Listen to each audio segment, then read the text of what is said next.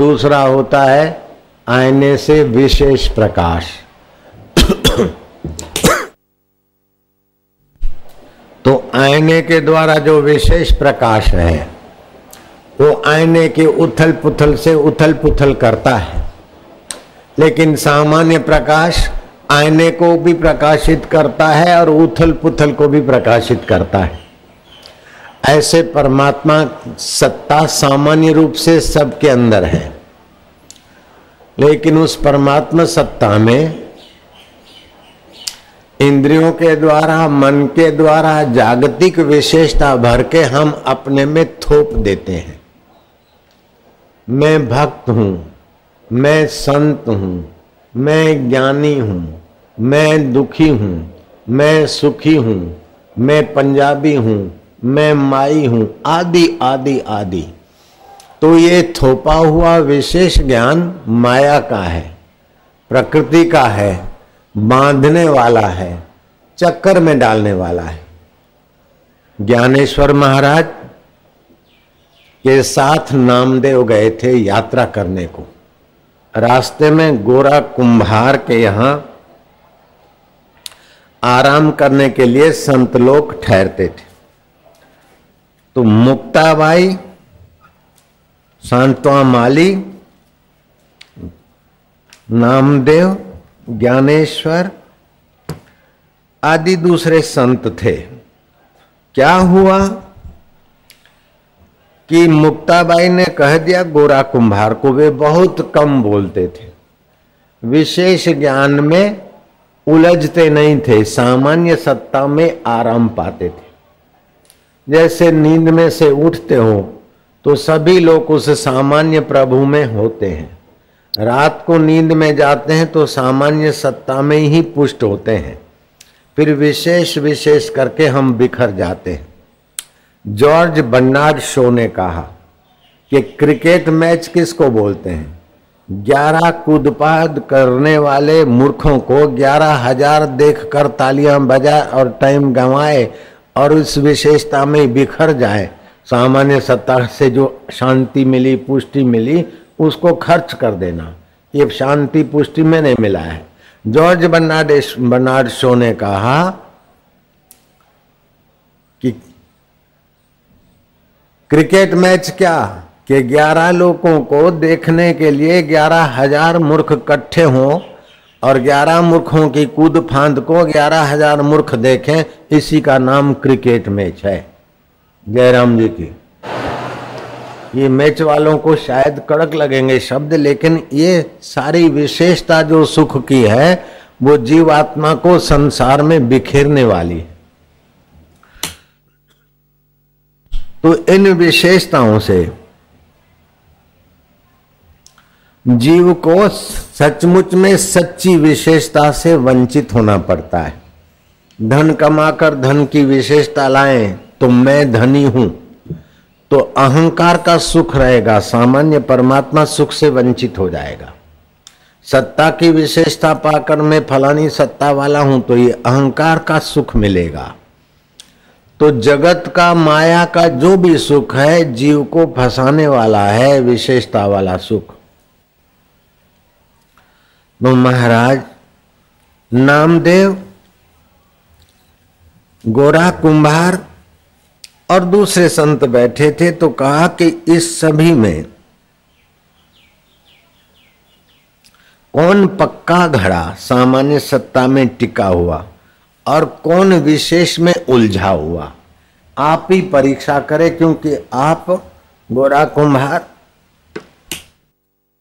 उच्च कोटि के संत हैं, मौन दैत्य और सामान्य सत्ता में आपकी अच्छी स्थिति है। सामान्य सत्ता माना अकाल पुरुष की सत्ता पर ब्रह्म की सत्ता।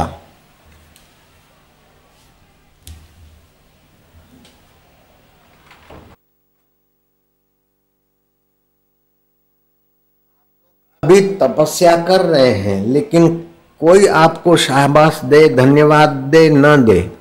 फिर भी परम सत्ता परमात्मा की वो जान रही है कि आप किस लिए बैठे हैं। कोई साढ़े नौ बजे आए तो कोई साढ़े आठ के आए बैठे हैं, कोई आठ बजे के आए बैठे हैं। लेकिन संसार की विशेषता जिस परमात्मा की परम सत्ता से प्रतीत होती है, उसी के लिए आप आए।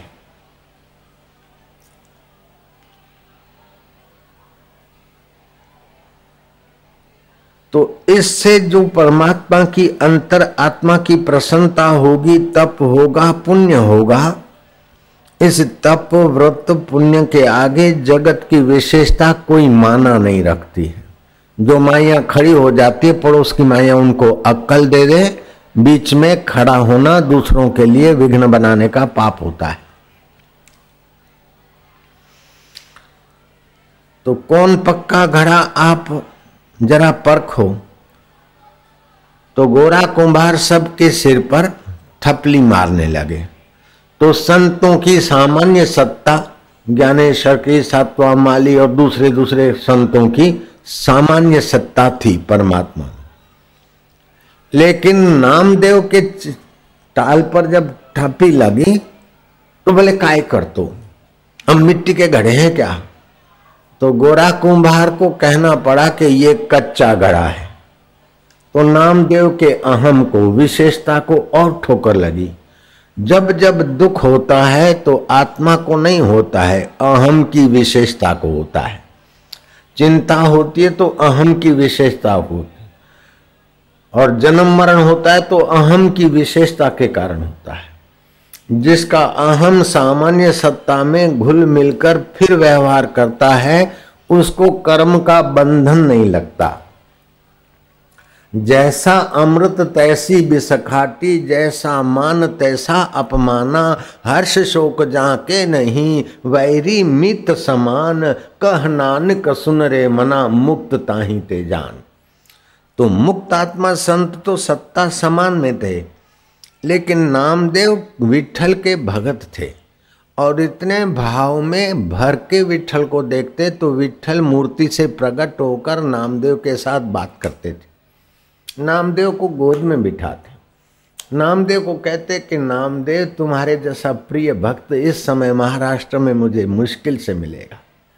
तो नामदेव में वो विशेषता आ गई कि मैं भगवान का प्यारा भक्त हूँ। मैं भगवान का प्यारा भक्त हूँ। और इस महापुरुष ने मेरे को कहा कि कच्चा घड़ा है, ये क्या समझते हैं? तब धीरे से गोरा कुंभार ने कहा कि नामदेव कच्चे घड़े हैं तो सारे संत सहमत हो गए, क्योंकि सब ब्रह्मज्ञानी संत बैठे थे। तो नामदेव अकेले पड़ जाने से नामदेव को अशांति अहंकार ने कर दी। जब भी अशांति होती है, दुख होता है तो अहंकार में होता है, अपने में जो विशेषता है, उस गबारे को ही पंचर होता है। जयराम जी की। सुखदेव जी महाराज आ रहे परीक्षत के पुण्य प्रताप से। और पत्थर कंकड़ उछाल कर बावा पागल ये करने वाले कर चुके, लेकिन सुखदेव जी के सामान्य शांति में भंग नहीं हुआ। महावीर को और ऋषभ देव को बकने वालों ने क्या क्या बका, लेकिन वो जब फकीरी में थे तो पूरी शांति। व्यवहार में थे तो दंड देते, लेकिन सामान्य सत्ता में है तो बस। तो इस प्रकार नामदेव के चित्त की दशा विक्षिप्त हो गई। तो गोरा कुंभार ने कहा कि नामदेव का मंगल होगा, संत शरण जाए। शिवोबा कासर के। गोरा कुंभार कम बोलने वाले और सभी संतों की नज़र में आदरणीय संत बोलते हैं कि इनको अपना अहंकार छोड़कर शिवोबा खेचर के चरणों में जाना पड़ेगा। अरे, वो तो कभी कपड़ा मैला पटला कुटला पड़ा रहता है ऐसे। ही और मुझे कहता है, नामा भगवान, नाम भगवान, नामदेव भगवान, और मैं उसकी शरण जाऊँगा। ये काय बोलते, कस सांगते। मतलब अपनी विशेषता में और अहम की विशेषता भरी। महाराज जब ऐसी विशेषता भरी तो बड़ा आश्चर्य हुआ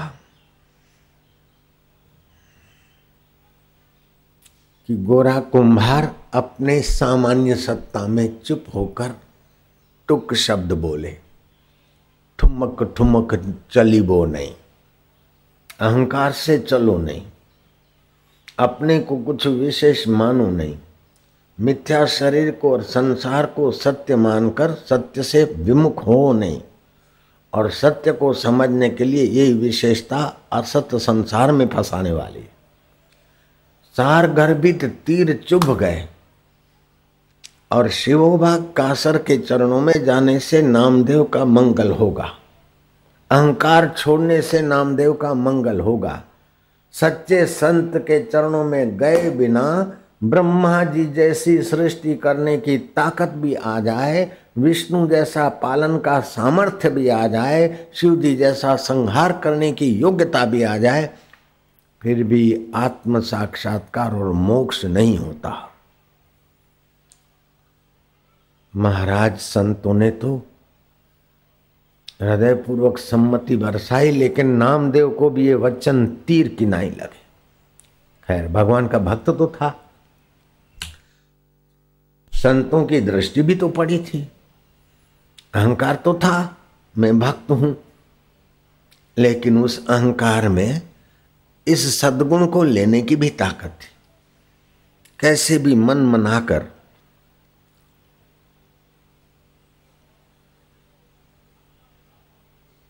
पहले तो मैं विठल से पूछूँगा, मैं कच्चा घड़ा कैसे?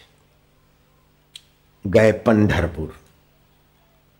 माझा विठ्ठला माझा पांडुरंगा, लवकरिया, ए लवकरिया प्रकट हो तुम्ही.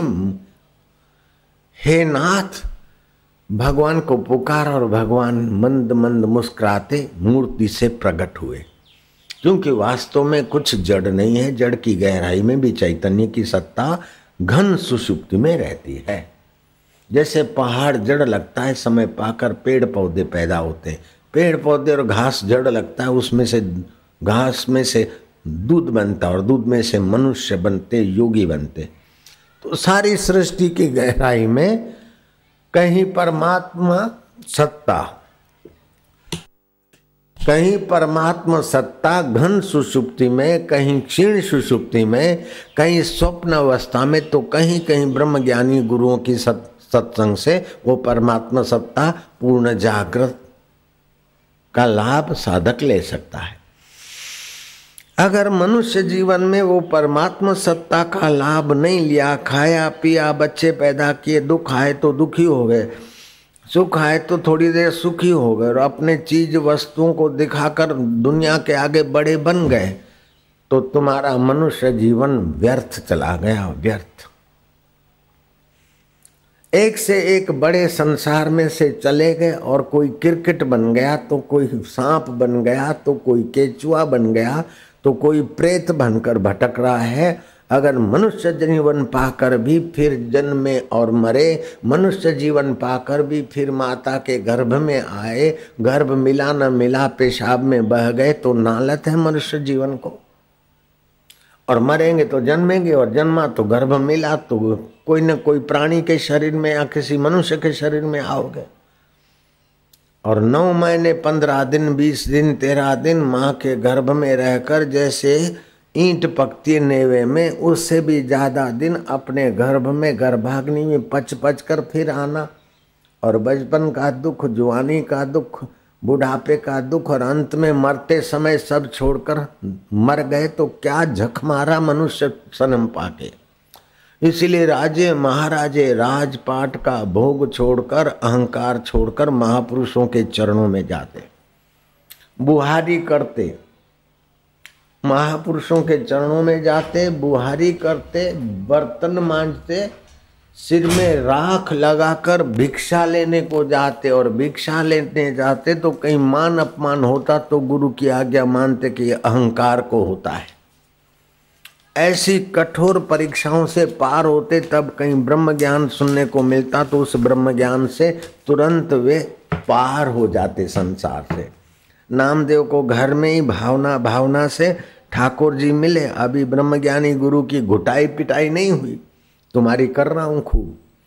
तुमको भूख होगी, प्यास होगी, जाना होगा, लेकिन अभी मैं नहीं जाने देता। होने दो घुटाई पिटाई, होने दो तपस्या। जयराम जी की।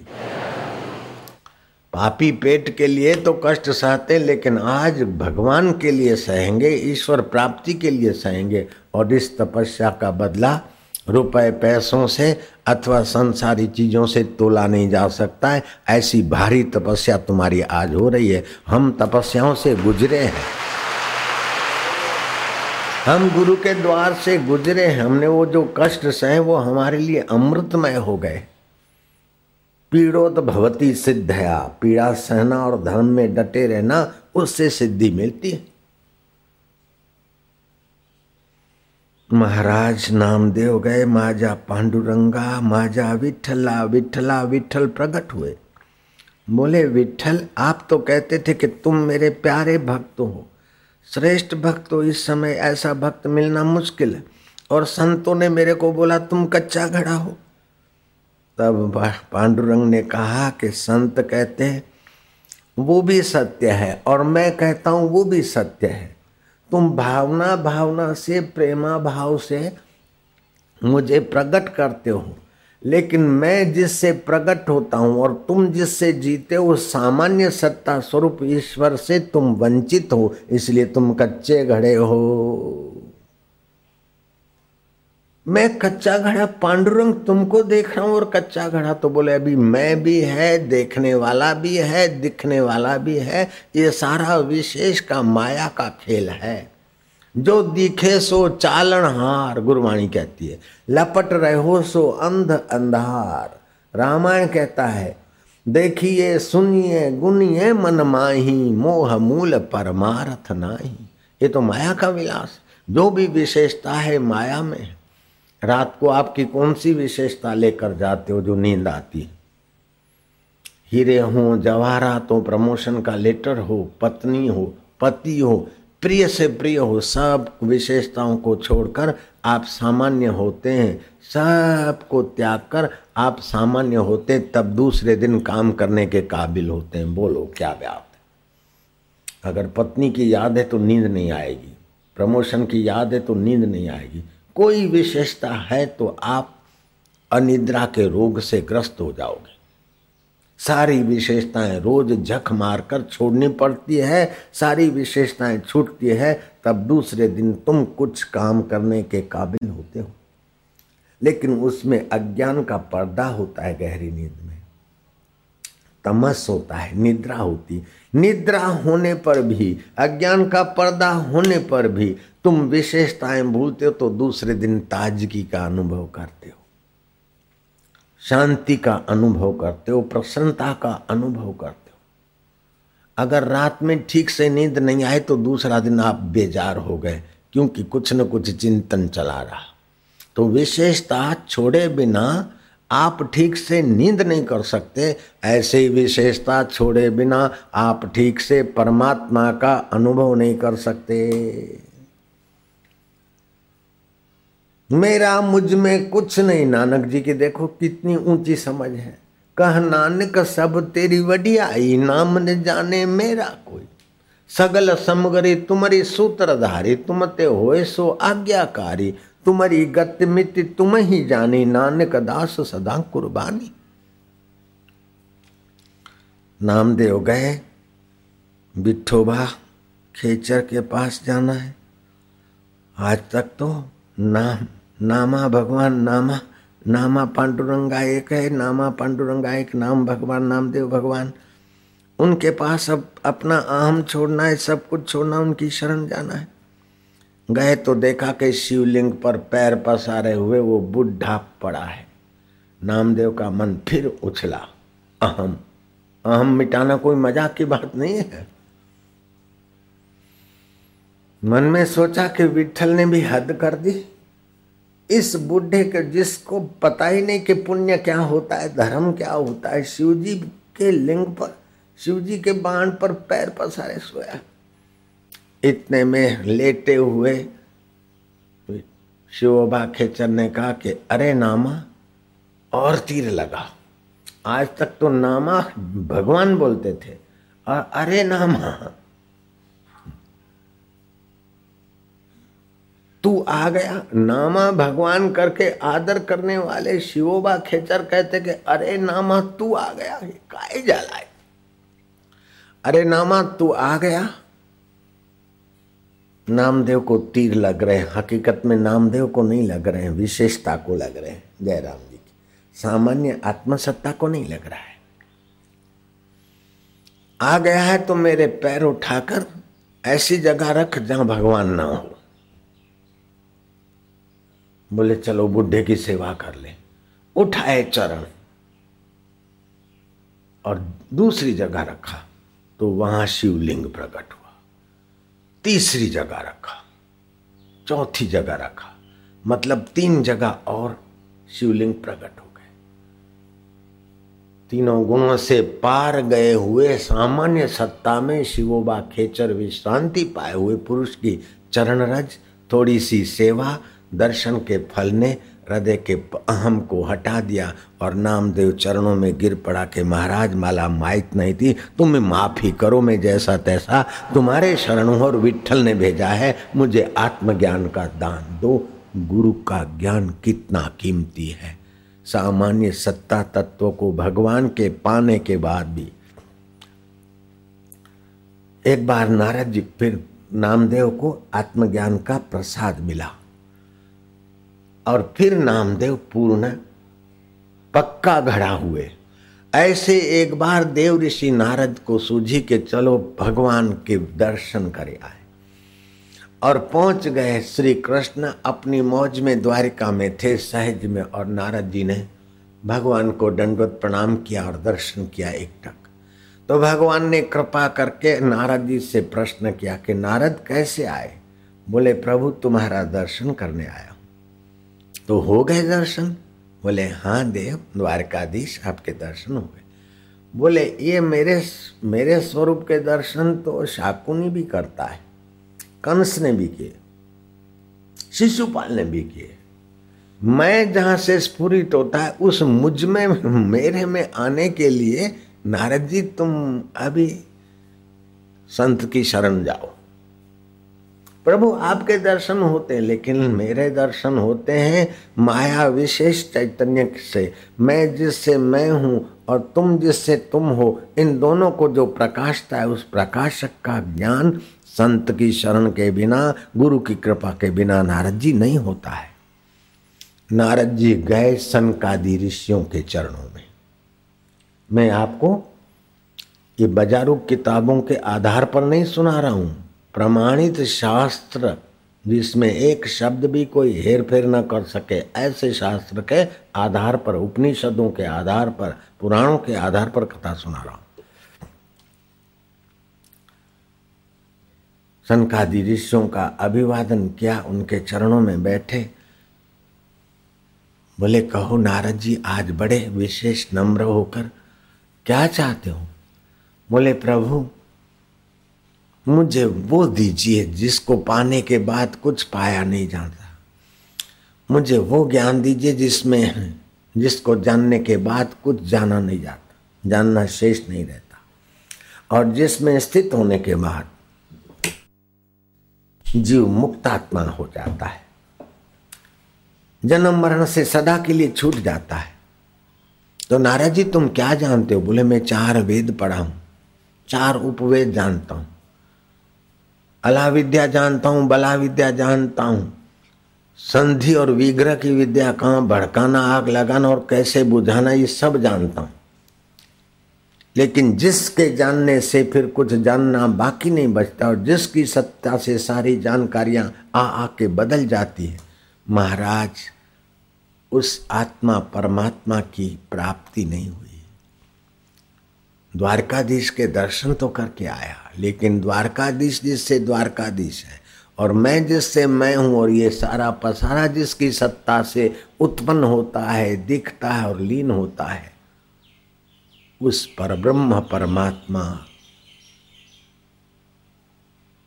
नारद जी की नम्रता संयम सदाचार से परिचित सनकादि ऋषियों ने कृपा करके नारद जी को उपदेश देना शुरू किया। उपदेश का पहला वचन है, योवत भूमा तत्सुखम जब उस भूमा व्यापक ब्रह्म को जानेगा, तब पूर्ण सुखी होगा। आप रामायण में गाते कि पूर्ण गुरु की कृपा मिली, पूर्ण गुरु का ज्ञान। उसके पहले तो काली माता के दर्शन जरा कुछ कभी कुछ कभी कुछ भाव से हो जाते थे और समझते थे कि अपने कुछ विशेष हैं और किसी को कोई चीज़ दे दी कैसा हो जाता तो उसके छक्के लग जाते थे।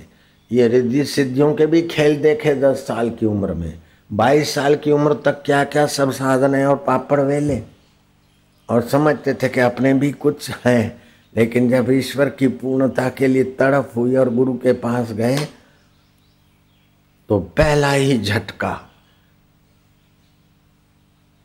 इंतज़ार करना पड़ा। आ जाते आ जाते आ जाते चालीस दिन हम बैठे रहे। भूखे प्यासे नहीं, मूंग उबालते, मूंग की दाल उबाल के खा लेते, कच्ची पक्की पैसे कम थे और मांगना मेरे स्वभाव में नहीं था। गुरु जी आए और थोड़ा सत्संग मिला। एक दिन, दो दिन, पाँच दिन बीते ना बीते और जिस भगवान की पूजा के बिना मैं पानी नहीं पीता वो मेरा भगवान मेरे गुरु भाई ने चुरा लिया। तो मैं उदास था। तो गुरु जी ने पूछा, क्या बात है? तो वो हंसा, गुरु का सेवक। के, बाबा? गुरु जी को बाबा बोलते थे। बाबा, आज इसका भगवान खो गया है तो साईं जी ने ठाका मारा और मेरी खिल्ली उड़ाई। खिल्ली उड़ाई कृपा करके, लेकिन उस वक्त मेरे को तीर लगा, सच्ची बात। ये साईं भी मज़ाक कर रहे अरे, इन्हें भगवान कोई खड़ी में इसका भगवान चोरी हो गया।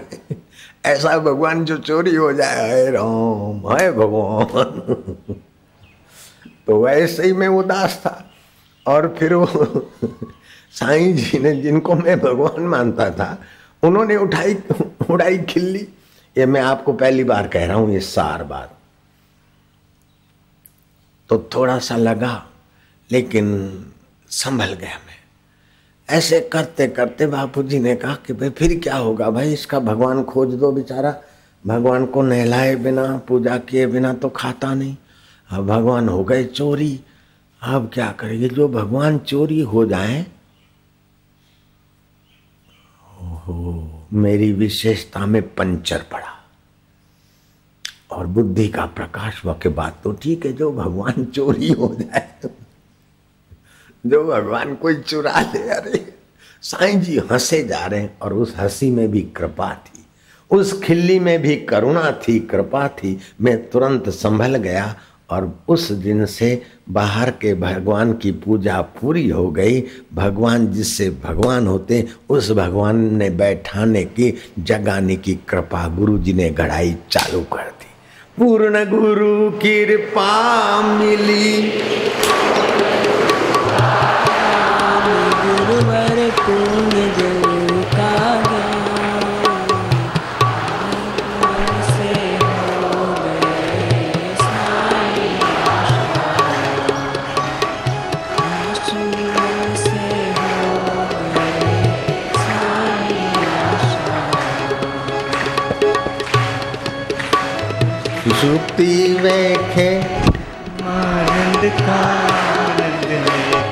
खाते पीते मौन या रहते ब्रह्मानंद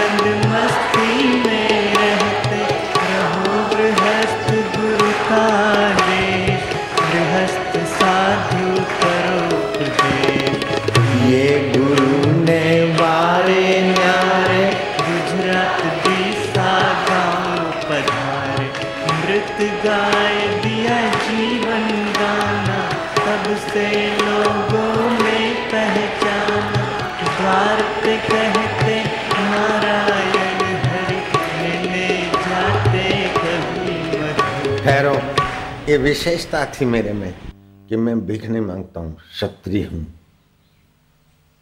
सब कुछ फेंक के भीख मांगने को चालू किया। मदोगरी लेने जाते थे। और मैं आपको सच बताता हूँ, पहले पहले दिन तो भूख तो लगी है भिक्षा मांग के खाऊँगा। अपनी विशेषता हटाऊँगा, लेकिन जाते जाते अब जाऊँ, न जाऊँ, बारह बजे, साढ़े बारह, एक, सवा डेढ़। ऐसे कैसे करो? रोटी के लिए किसी के द्वार जाना मुसीबत हो रही थी। आखिर हिम्मत करके गए, और गए तो महाराज ऐसी जगह मज़ा आया कि एक माई, वो बेचारी सिंधी कॉलोनी थी। उस माई को पता नहीं था कि मैं सिंधी भाषा जानता। वो भी कहीं से उधार का आटा लेकर दो बजे फुलका उसका तवे में था। फूला सा था फुलका। फुलका तो समझते आप, परोठा नहीं, फुलका गोल गोल फुलका जरा सा फूला ही था। शायद पहला फुलका था। मैंने जाकर कहा, नारायण हरि तो माई ने ऐसी शेर, दो शेर, पाँच शेर की सुनाई कि तब पता चला कि क्या होती है फकीरी। मोरगाड़ होगी लाल। लाली थी। अभी है तो 22 साल की उम्र में कैसा रहा होगा, टमाटे छाप। ये तो दाढ़ी वाढ़ी अभी आई सफ़ेद, नहीं तो 22 साल में स्मार्टनेस तो आगे पीछे अदा करती थी। नारायण हरि मैंने कहा हल हल मुआ, चल चल। पैरों फुल को रखे ने, तुम बिज़ी भी किया खबर पई? कैसे पता चल गया कि पहला फुलका है? हेड़ो मो डटो मोटो इतना मोटा ताज़ा कमा के खा हल हल। मन को पूछा, देखो अब किसका अपमान होता है? आगे गया तो कोई अरे यार अरे, ये तो बापू, साईं लीलाशाह की कुटिया में रहने वाला था। कोई घर से कुछ लाए कोई कुछ लाए दूसरे दिन गए तो कई घरों में कहीं मालपुए बने, कहीं कुछ बना, कहीं कुछ बना, हमारे यहाँ की भिक्षा। महाराज, एक दो दिन, तीन दिन करा, फिर तो देखा कि तो मुसीबत हो गई। उसको छोड़ा लेकिन पता चला कि आखिरी में छोटा भी सूक्ष्म अहम रहता है, विशेषता रहती तो सामान्य सत्ता से हम वंचित रह जाते हैं। क्या क्या प्रयोग करने पड़ते हैं? खाली भाषण देना, किताब पढ़ के गुरु बन जाना, ये मज़ाक की बात नहीं। मीरा के, तुलसी के सुर के पद गाकर प्रसिद्ध हो जाना, ये और बात है। डिग्रियाँ हासिल कर देना, मैं वेदांताचार्य हूँ, मैं महापुरुष हूँ, मैं फलाना हूँ प्रचार कर देना, ये अलग बात है, लेकिन अनुभव की दुनिया कुछ निराली। कुछ ऐसे महापुरुष है, अनुभव होता है, लेकिन फिर शास्त्र ज्ञान अथवा दूसरों को ले चलने का नहीं होता तो वो धन्य है। लेकिन जिनके पास विद्या है, सर्टिफिकेट है, उपदेशक हैं और प्रसिद्ध हैं, लेकिन अनुभव से शून्य है, वो घाटे में है। धनभागी तो वो है कि अनुभव भी और गुरु प्रसाद से दूसरों को भी ले चलने की योग्यता निखर जाती है। हम, हमारे पास कोई सर्टिफिकेट नहीं है। पढ़ाई लिखाई का कोई विशेष सर्टिफिकेट नहीं है। अगर खोजूँगा तो तीसरी का ही मिलेगा, जयराम। एक बार कानपुर में कोई सम्मेलन था और गुरुजी नहीं जा पाए तो मेरे को भेजा। जब मेरे को भेजा तो फलाना वेदांताचार्य दर्शनाचार्य, न्यायाचार्य, मंडलेश्वर एक हज़ार आठ, एक सौ आठ। जब उनका नाम आता था, जब मेरा नाम बोलते थे कि लीलाशाह जी के, भेजे हुए उनके प्रतिनिधि आशाराम जी, आपको दो वचन कहेंगे। तो लगता था कि यार, अपने को भी डिग्री पानी चाहिए।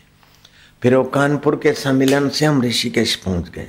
दर्शन महाविद्यालय शिवानंद सरस्वती की संस्था के पास में। उसमें हम भर्ती हो गए हमने क्या हम सीधा आचार्य की परीक्षा देंगे। उसमें गीता पढ़ाई जाती है, उपनिषद पढ़ाया जाता है और ब्रह्मसूत्र पढ़ाया जाता है। एक दिन पढ़े, दो दिन पढ़े। आचार्य बराबर एमए की परीक्षा।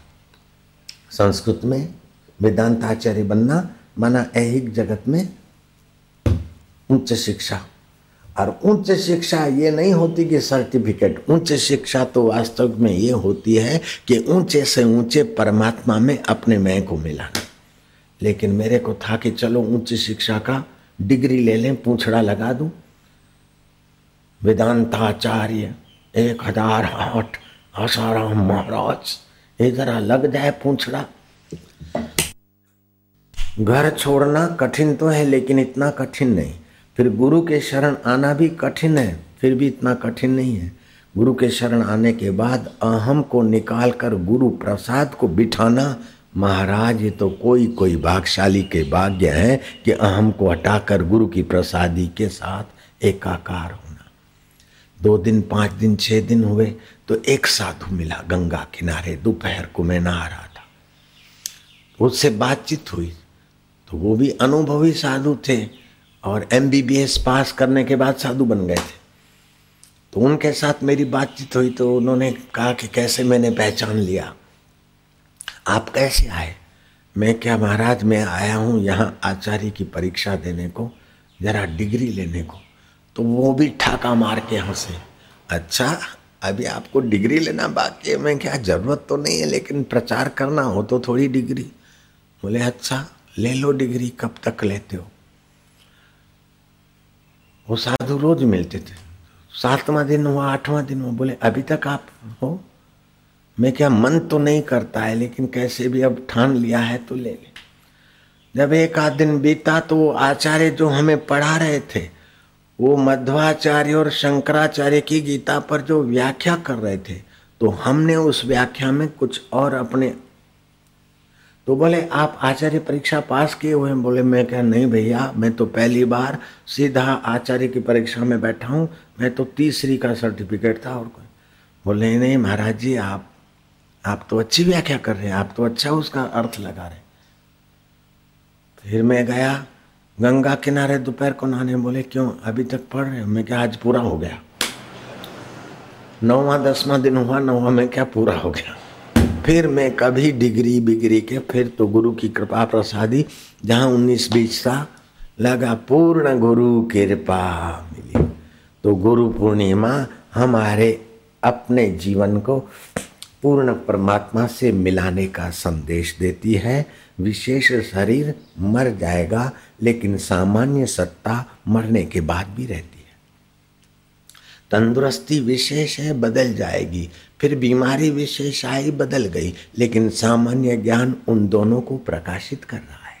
उस ज्ञान स्वरूप में अपने मैं को मिलाना, मिटाना, एकाकार करना, ये बहुत ऊँची कमाई और बहुत ऊँचा पुरुषार्थ है। इसे ही कहते हैं वास्तविक में पुरुषार्थ। पुरुष से अर्थ इति पुरुषार्थ उस परमात्मा पुरुष के अर्थ आप जो करते हैं, वो पुरुषार्थ है। संसार के लिए जो करते हैं, वो प्रकृतियार्थ है। लेकिन शब्दों के साथ तो अन्याय चला ही आ रहा है। भिखमंगे को भी लोग महाराज बोल देते हैं। रसोई को भी लोग बोलते हैं, महाराज, जरा बेटे के पैर धुला देना। महाराज, जरा मेरे के लिए वो फुलका भी बनाना और आज चटनी बनाना, महाराज।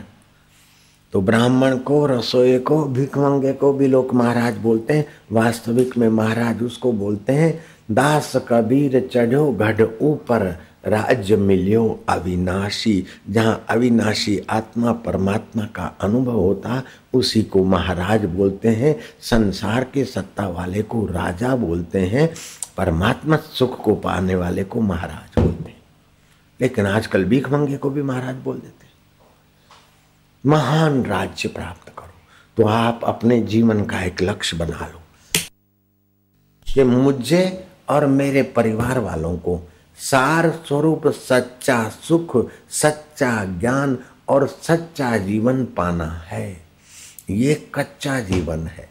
मरने वाला कच्चा जीवन है। मिलने वाली कच्ची वस्तुएँ हैं, छोड़ के जाऊँगा। लेकिन जो कभी बिछड़ा नहीं है, वो सदा था अब भी है, बाद में रहेगा। आदि सत्य जुगाति सत्य है भी सत्य नानक हो से भी सत्य उस सत्य स्वरूप की प्यास जगाओ और सत्य स्वरूप को पाने के लिए सत्संग सुनो। सत्य स्वरूप को पाने के लिए परमात्मा का स्मरण करो और सत्य पुरुष को पाने के लिए साधन करो।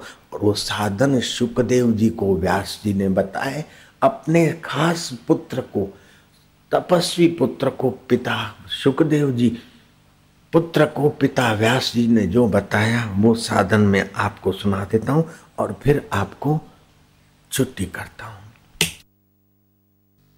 सुखदेव जी महाराज पर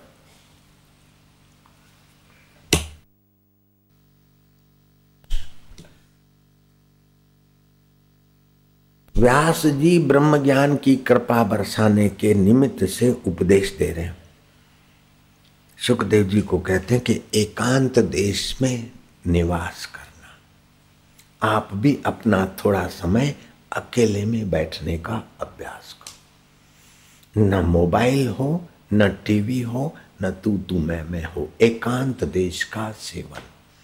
श्वास की गिनती, वो मैं मिला रहा हूँ। व्यास जी को ज़रूरत नहीं पड़ी थी इतना विस्तार करने की। बोले, बेटा, एकांत एक देश में रहना। दूसरा क्या? आहार विहार ईश्वर प्राप्ति के अनुकूल। राजसी, तामसी, प्याज, लहसुन, बासी, इस आहार से बुद्धि का विकास थम जाता है। ईश्वर प्राप्ति की योग्यता थम जाती है। जैसे बेकरी का आहार आजकल चल पड़ा उस जमाने बेकरी नहीं थी तो व्यास जी को व्याख्या नहीं करनी पड़ी। व्यास जी ने बारह संकेत किए एकांत में। आहार विहार, सोना ठीक समय से और ब्रह्म मुहूर्त में जागना आदि।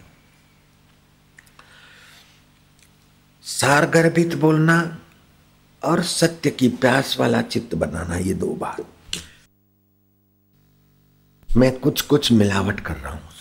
सत्य की प्यास मैंने मिलाई। व्यास जी ने इतना कहा, एकांत सेवन, आहार, व्यवहार सीमित, परिमित। ईश्वर प्राप्ति में अनुकूल आहार, व्यवहार। तीसरा है, सदाचारी शिष्य। शिष्य माना, सीख मानना गुरु की। सद आचरण करना, झूठ, कपट धोखाधड़ी कुछ लोग लाइन में घुस जाते हैं कुछ लोग सत्संग में आएँगे तो पीछे वाले को लांग के आएँगे। ये असद व्यवहार साधकों के पुण्य को क्षीण कर देता है। नया बंदा आए तो उसको भी अकल देनी चाहिए। तीसरा गुण है आवश्यक सामग्री अर्थ, अर्थात ईश्वर प्राप्ति में जो आवश्यक है उन वस्तुओं को रखो।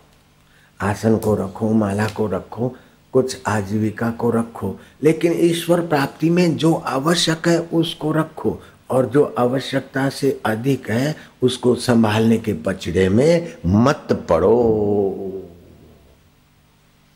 चौथी बात, पांचवी बात, ध्यान योग आसन उपाय। आप प्राणायाम करो, आसन ऐसा रखो जिससे विद्युत तुम्हारी धरती अर्थिंग न दे और जप करते करते ध्यान हो जाए और ध्यान करते करते ध्यान करता भी भगवान की शांति में शांत हो जाए। फिर कहीं नींद ना आ जाए या झोंका ना आ जाए तो बीच में लंबा श्वास लेकर हरिम ओम का उच्चारण करने से मन की चंचलता मिटेगी। आप लंबा श्वास लो तो। जब माँ बोलोगे तो होठ बंद करना। हरि ओम।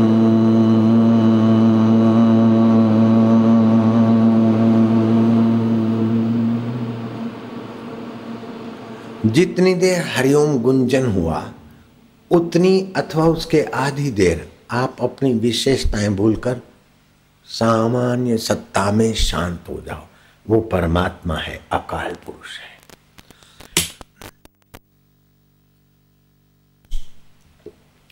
फिर मन इधर उधर जाए श्री कृष्ण ने कहा, यतो यतो निश्चरती मनस अचंचलम स्थिरम, ततस्ततो नियम आत्मन्यव वशम नहीं अर्जुन कृष्ण के दर्शन कर रहे थे और कृष्ण उपाय बताते कि मन जहाँ जहाँ जाए, वहाँ वहाँ से मन को अपने आत्मा में लगाना चाहिए। तो आप शांति का प्रसाद पाने में लग जाइए। फिर मन इधर उधर जाए तो एक टक भगवान को गुरु को देखा। जैसे एकलव्य एक टक गुरु को देखते और एकाग्र मन से उस सामान्य सत्ता विशेष बुद्धि में आई और धनुर्विद्या में अर्जुन से भी आगे बढ़ गए। शास्त्र कहते, ध्यान मूलम गुरु मूर्ति, पूजा मूलम गुरु पदम। भगवान को तो नहीं देखा, लेकिन भगवान जिनके हृदय में प्रकट हुआ है, उन गुरु को तो देखा है। उस गुरु का चिंतन और ध्यान करके मैंने बहुत फ़ायदा उठाया। मैं पहले तो भगवान को मानता था काली के रूप में, फिर भगवान को मानता था कृष्ण के रूप में, फिर शिव जी के रूप में। जब गुरु जी मिले तो भगवान कई रूपों में है, ये ज्ञान स्वरूप। गुरु जी कोई भगवत रूप से अभी भी मेरा डीसा का कमरा कोई तोड़कर खोले तो गुरुदेव की मूर्ति मिलेगी और सारे भगवानों को राम राम हो गई और मूर्तियाँ तो आर्टिस्टों ने बनाई, लेकिन ये गुरु मूर्ति आर्टिस्ट की बनी हुई नहीं, मेरी देखी हुई है। और कैमरा में सीधी आई हुई है। जयराम जी की। तो मैं तो गुरु जी से बात करता, एक टक देखता, फिर तो मेरी जो यात्रा होनी थी, उसमें बड़ी मदद मिलती। तो महाराज, ध्यान योग में उपयोगी साधन, फिर आसक्ति जहाँ जहाँ आसक्ति हो, उन चीज़ों को बांटना सीखो। जो वस्तु, जो चीज़ खाने में आसक्ति, उसको बांटो। जो चीज़ रखने में आसक्ति, उसको बांटो। आसक्ति बंधन ऐसा है कि मरने के बाद भी भटकाएगी। छठा उपाय ये, आसक्ति ममता को हटाने का उपाय। सातवां उपाय है, गुरु शास्त्र विश्वास। गुरु के प्रति और शास्त्र के प्रति अविश्वास की कोई भी मति गति आए तो तुरंत सावधान होकर श्रद्धा से गिरा तो सर्वनाश हो गया। हार्ट अटैक तो एक बार मारती है, लेकिन गुरु और शास्त्र के प्रति श्रद्धा हटी तो चौरासी लाख जन्मों में मरना पड़ेगा, जन्मना पड़ेगा। इसलिए शास्त्र और गुरु से श्रद्धा डगुमगु करने वाले वस्तुओं से, व्यक्तियों से और वातावरण से बचना चाहिए।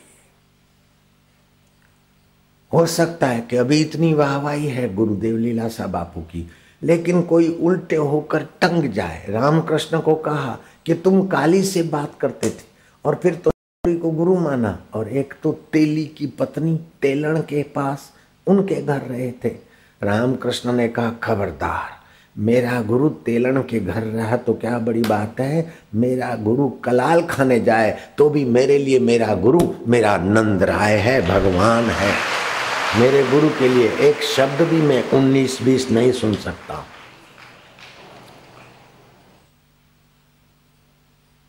गुरु को माने मान भी और देखे देह व्यवहार,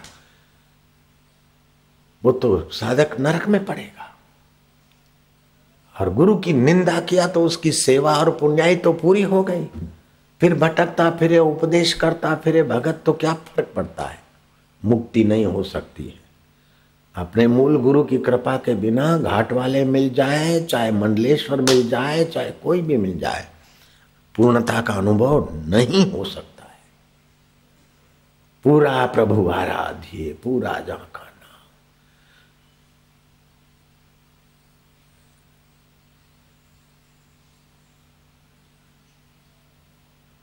गुरु बिना भावनिधि तरही न कोई रामायण का वचन ऐसे वैसे है क्या? चाहे बिरंची शंकर सम होई तुम उपदेशक बन गए तो क्या? चंदू एक लड़का था। सुरेश उसका असिस्टेंट था। चंदू सत्संग करके थोड़ा चमकने लगा। और ऐसा थोड़ा चमका कि वो अपने को ब्रह्मज्ञानी मानने लगा। मैंने कहा, अभी बहुत कुछ रास्ता तय करना है, उसको मैंने कसा। कसा तो वो चला गया। फिर अपना आश्रम बनाने के चक्कर में था। तो जो मैं दी हुई कृपा थी, वो तो वापस आ गई। अभी घर में है माँ बाप के ऊपर बोझा और पिता माता रो रहे इससे तो लड़की होता तो अच्छा होता। धर्मा देगा, हराम का खाकर पुजवा कर ऐसा बन गया कि अब काम करने के लायक नहीं है, मेरे हमारे माथे पड़ा।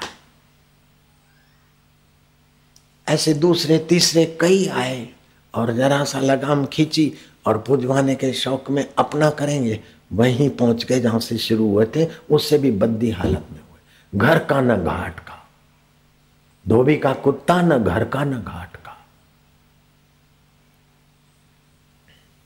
भटक मुओ भेदू बिना पावे, कौन उपाय? खोजत खोजत युग गए, पाँव कोस घर आए। चतुराई चूल्हे पड़ी पूर्व पर्यो आचार। प्रीतम दास ने बहुत सुंदर कहा है। सूरदास बालक था और गुरु की कृपा को ऐसा पकड़ा ऐसा पकड़ा कि उस सूरदास ने जो अनुभव बोले हैं, रोमा रोला, प्रसिद्ध विश्व विदेश के तत्व चिंतक के ट्रस्टी, वो सूरदास प्रीतम दास महाराज की पोथियाँ ले गए और अंग्रेज़ी में अनुवाद हुआ। बावंजा उसके आश्रम बने, अहमदाबाद से बड़ौदे के बीच। कुंवर भाई मर गई, पिता मर गए, भीख मांगकर खाता दस साल का प्रीतम, सूरदास। सत्रह सत्तर में जन्म हुआ बावला गाँव में, प्रताप सिंह के घर माता कुंवरबाई के कुक से। आकर कोई सत्संग ने कहा, यहाँ रेल में भीख माँगता है, चल हम कथा सुनने जा रहे हैं, वहाँ खाना मिल जाएगा। सत्संग सुनते सुनते महंत भाईदास जी के सत्संग से रंग लगा के गुरु के बिना जीवन व्यर्थ है। भाईदास को प्रार्थना किया कि आप मंत्र दीक्षा दीजिए। बोले, नहीं, मैं शास्त्र पढ़कर कथाकार हूँ। मैं सतगुरु नहीं हूँ। गुरु बनने की मेरे में योग्यता नहीं। गुरु बनने के लिए तप की किरण देनी पड़ती है। मेरे पास है ही नहीं। हाँ मैं तुझे बताता हूँ एक ब्रह्मज्ञानी गुरु। गुरु गोविंद जी, दास जी महाराज हैं, उनसे दीक्षा उनसे सच्चे गुरु से दीक्षा दी और लग पड़ा वो बालक। और महाराज सूरदास बालक, लग पड़ा लग पड़ा तो ऐसा लगा कि उसकी आंतरिक शक्तियाँ जगी और वो बोले तो एक पंडित बैठा, फिर दूसरे को बिठाना पड़ा, तीसरे को और चौथे को चार चार पंडित बैठते और वे बोलते जाते, पंडित लिखते जाते, हस्तलिखित लिपियाँ मैं खुद देखकर आया हूँ। आनंद में संदेशर में उनकी जहाँ समाधि। और बाद में तो उनकी लिपियों की कुछ पुस्तकें छपी और उनके वचन में आपको सुनाता हूँ। प्रीतम दास के वचन, हस्तलिखित लिपि के द्वारा जो पुस्तक में आए, वो पुस्तक के वचन में आपको पढ़ के सुनाता हूँ। प्रीतम दास महाराज कहते हैं, गुरु कद, गुरु पद प्रेमे पूजिए प्रगटे ज्ञान प्रकाश। वो सामान्य सत्ता से ही सारी विशेष ज्ञान पैदा होते सुरेश आठवीं भूल हुआ सुरेश कैसा बोलता है? दुनिया जानती मैं तीसरी पास किया हुआ और इतने लोग सुनते, देखते, दुनिया जानती। और लोग तो चैनलों में पैसे देकर अपना कार्यक्रम दिखाते ताकि हमारी दुकानदारी चले। मैं भगवान को साक्षी रख के कहता हूँ, हम चैनल वालों को एक टक्का भी नहीं देते, हज़ारों नहीं, लाखों रुपया उनको एडवर्टाइज में मिलते हमारे सत्संग के आगे पीछे के, उसमें आधा हिस्सा ट्रस्ट का होता है, करोड़ों रुपया ट्रस्ट में जमा हुए और गरीबों की सेवा में लग रहे हैं और लगते जाएँगे।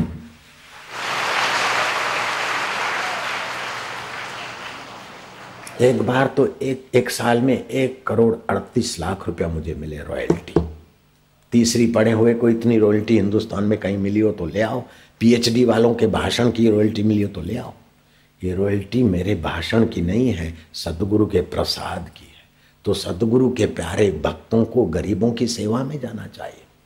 यहाँ के सेवादारी सोच रहे हैं कि अगली पूनम भी हमें मिले, क्योंकि अभी जो खर्चा हुआ है उसमें थोड़ा खींचा खींची हो रही है, कम पड़ रहा है। समिति ने ये खर्चा किया है तो दो लाख रुपया आपस में उघरा रहे हो। आपको आपस में उगरानी करने की ज़रूरत नहीं है। दो लाख चाहिए, चाहे आठ लाख चाहिए, जो भी चाहिए, आपको मिलता रहेगा। पैसे के कारण आपका कार्यक्रम नहीं रुकेगा। जिस दिन पैसे के लिए कार्यक्रम रुकेगा, उस दिन मैं कुबेर भंडारी की बदली करवा दूँगा, नहीं तो कथा करना बंद कर दूँगा। इस आश्रम की सेवा करने वाले सेवकों को शाबाश है कि कहते हैं कि भाई समिति का हाथ टाइट है और इतने खूट रहे हैं, वो खूट रहे चिंता ना करो, कुछ नहीं खूटेगा, कुछ न कुछ बढ़ जाएगा और उसमें मैं और मिलाऊँगा और यहाँ एक समिति और संगठित करो, ओडिशा में चले जाओ, पचास लाख मैं ऊपर से और दूँगा, गरीबों को कीर्तन कराओ और उनको रोज की रोजी मिले, वहाँ रोजी की कमी है। जहाँ जहाँ रोजी रोटी की कमी है, वहाँ कीर्तन करे, दोपहर को भोजन करे और शाम को रोजी लेके जाए। ऐसा एक जप यज्ञ कार्यक्रम चल रहा है। तो यहाँ की दिल्ली की कोई समिति के पाँच पच्चीस लोग मिले और उड़ीसा है, यहाँ मध्य प्रदेश है, राजस्थान में है, कई जगह चल रहा है। उसको और बढ़ावा देना है, मेरी माँ के पैसे पड़े हैं फंड। जयराम जी की। और आप लोगों का भी कुछ तो बच ही जाता है मेरे पास। मत्था टेकने आते, बांटते बांटते, फिर भी कुछ रह जाता है। ट्रस्ट में वो तो मैं पैसे छोड़कर नहीं मरूँगा, सारे खर्चा करके ऐसा रहूँगा कि हाय, जय राम जी की। न सरकार की बुरी नियत, न ट्रस्टियों की बुरी नियत पड़े। मैं काय को भक्त का पैसा सरकारी अमलदारों के हवाले करूँगा? जयराम जी की। और मैं काय को भक्तों का पैसा किसी हरामी ट्रस्टियों के हवाले करूँगा।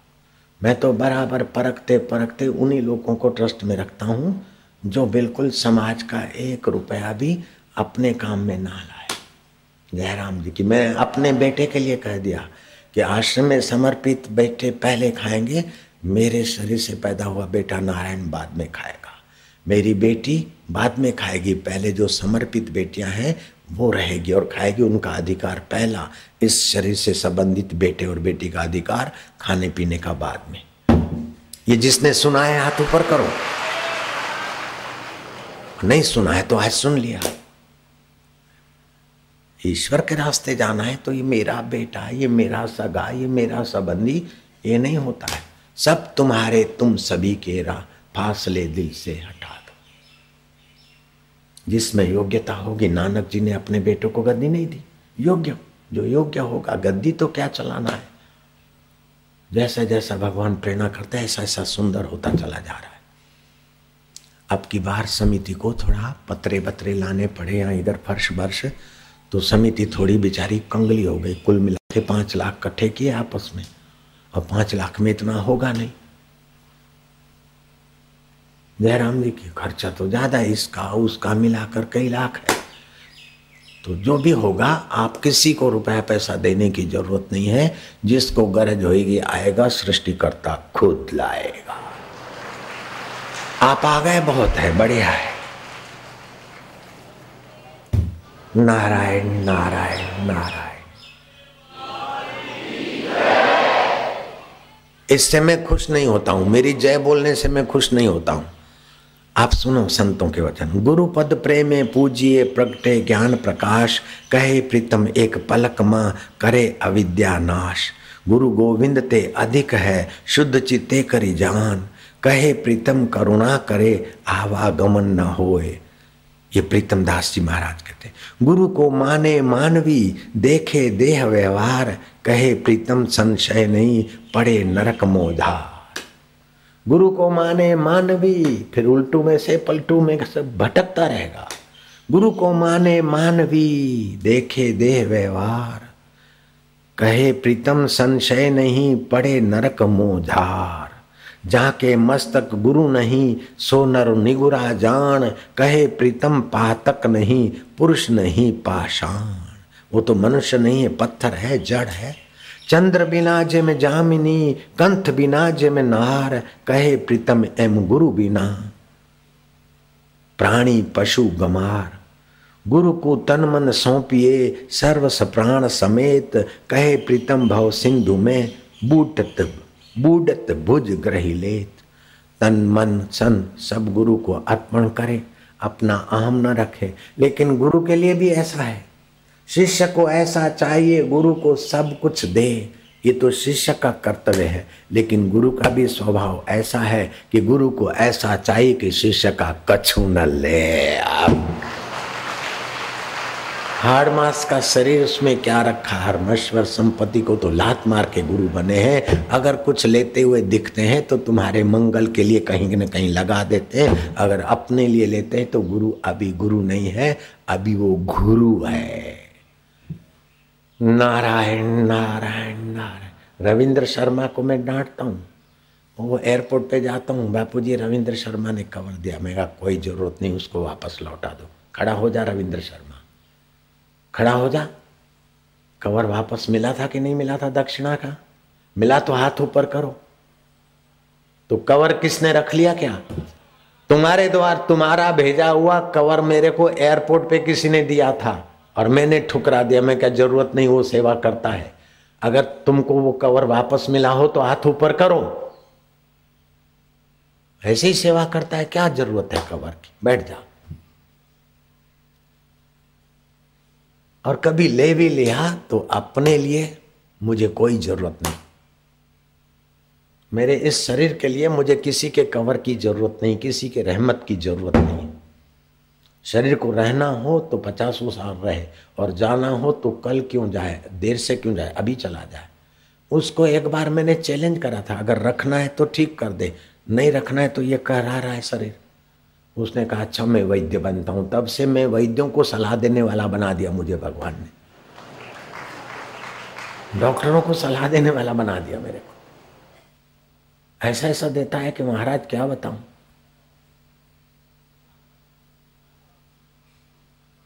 हमारी मोहब्बत का कोई और ही अंदाज है। हमें उस पर नाज है तो उसे हम पर भी नाज है।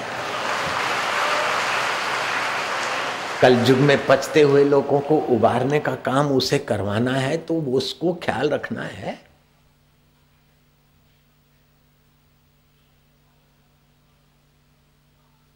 आप अपने जीवन को ऐसे विकसित करो। ईश्वर के काम आ जाओ, समाज के काम आ जाओ। विकारों के काम आ गए तो क्या बड़ी बात है? कामी बनकर जिए, क्रोधी बनकर जिए, लोभी बनकर जिए, मोही बनकर जिए, अहंकारी बनकर जिए तो कई करोड़ों जन्मों में भटके।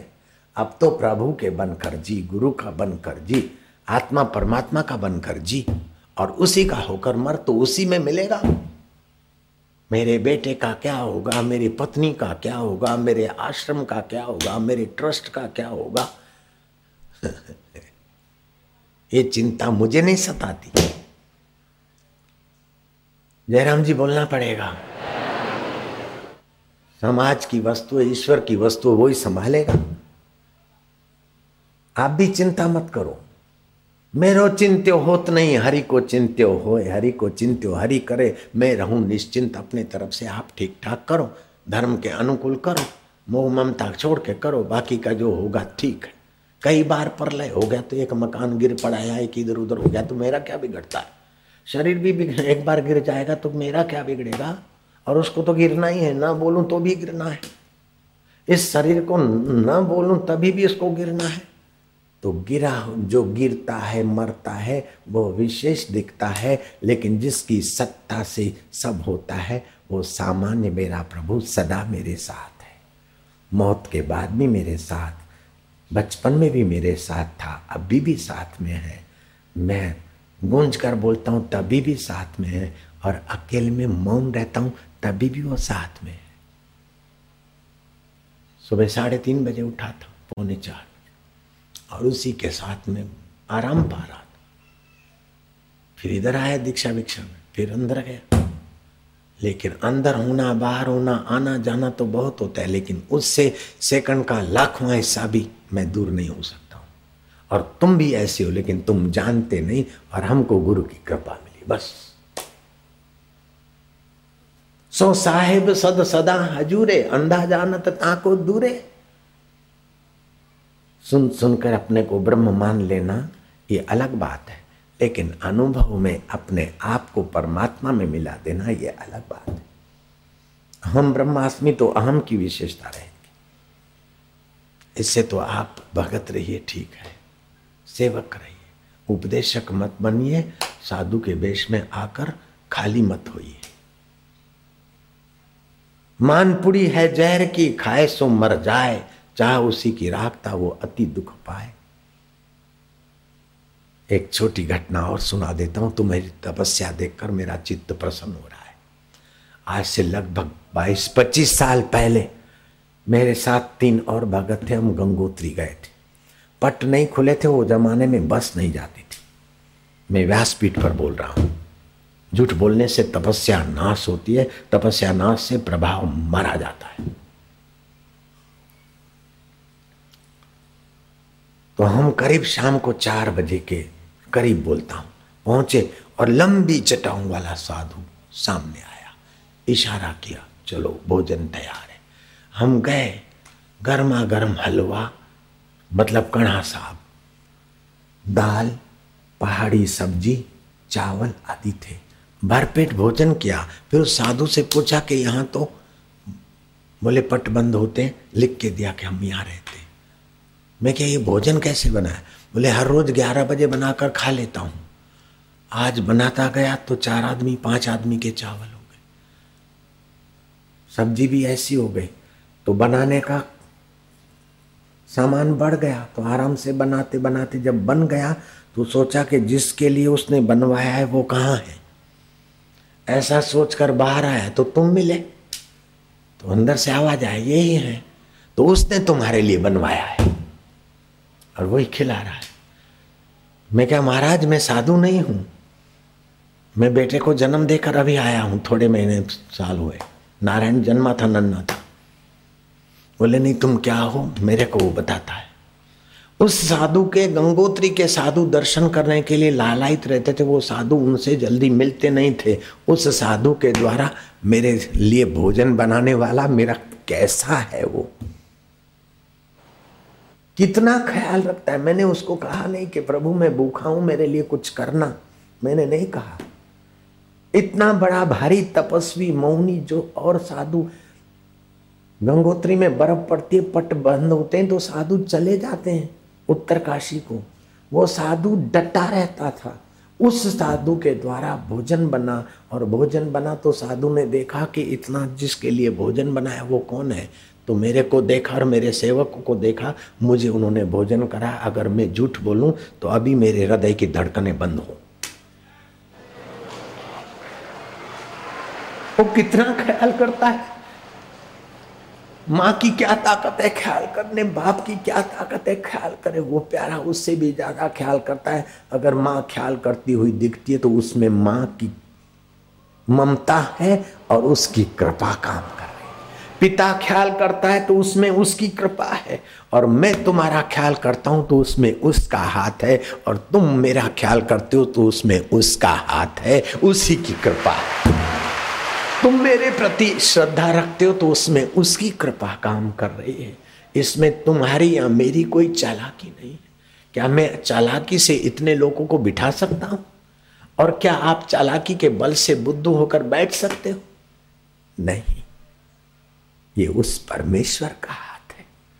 तुम्हारा कोई न कोई शुभ कर्म उसको पसंद पड़ गया। इसलिए देर सवेर तुम्हारे हृदय में प्रकट होना चाहता है। इसलिए तुम्हारे से वो शुद्धिकरण करा रहा है। तुम्हारी तपस्या करवा के तुम्हारे अंदर अपने आत्मा का ज्ञान भरवा रहा है। ये शरीर तो एक बंसी है, एक वाद्य है, बुलवा तो वही रहा है और सुनवा भी वो रहा है।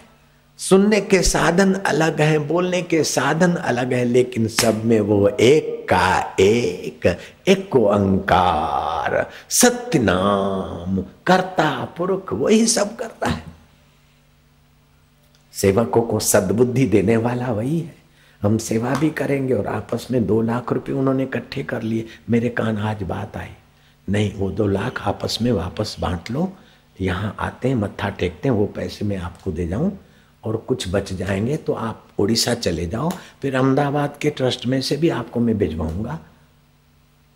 जब आप सेवा ही करना चाहते हो तो लग जाओ, क्या ले जाना है? इतनी सेवा करो और फिर आपस में आप चंदा करो, कोई ज़रूरत नहीं नारायण नारायण नारायण नारायण नारायण। अपने सत्संग का खर्च ही क्या होता है? अगर एक सेठ ठान ले तो सत्संग का पूरा खर्च उठा सकता है। लेकिन सेठ कंगले हैं, उन कंगलों से हम लेते ही नहीं। जो नाम कराने के लिए दे, उन कंगालों से हम लेते ही नहीं। जयराम जी की। ऐसे तो कई कंगाल हैं कि हमारा नाम हो जाए, हम ही प्रोग्राम करवा लें। हम ऐसे कंगालों को दूर रखते हैं। हम तो शहनशाहों की सेवा लेते हैं। जो सेवा करे और किसी को ना पता चले, जो सब जानता है उसी के लिए सेवा करे। ऐसे सेवकों को मैं शहनशाह मानता हूँ और जो बोर्ड लगवा कर कुछ देना चाहे, ऐसों सेठों को मैं कंगाल मानता हूँ। कहीं देखा कंगालों की तख्ती? इतना बड़ा आश्रम हुआ ये ज़मीन खरीदी गई। क्या चंदे से खरीदी गई? क्या ये शेड बना तो चंदा करके बना? बनता जाता है, होता जाता है। नारायण नारायण कर कसर से रहते हैं, बचता है तो समाज की सेवा में ये चीज़ बनती है। ओम नमो भगवते वसुदेवा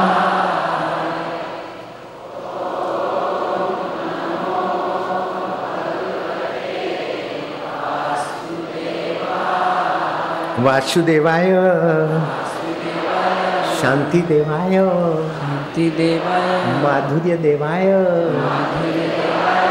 मम देवाय देवाय आनंद देवाय आनंद देवाय तो बारह जो उपदेश के वचन कहे उसमें से आपने आठ सुने में चार जल्दी सुना देता हूँ। चक्षु आदि को उधर उधर से हटाना जो विकारों के तरफ़ ले जाए उसको रोकना।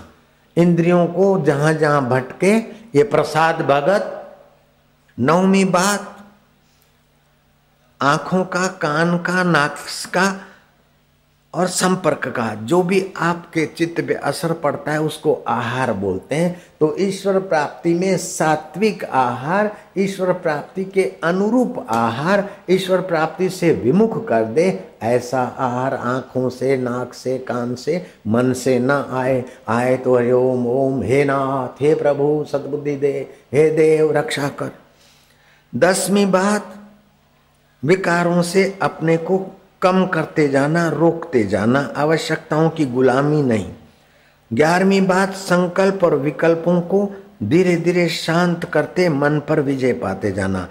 सुखदेव जी को व्यास जी निमित्त बनाकर सारे मानव जात का भला कर रहे और बारहवीं बात, संसार से विरक्त होकर अपने आत्मा परमात्मा को पाल के फिर संसार छोड़ना। अब लाइन वाले लाइन में लगेंगे ईमानदारी या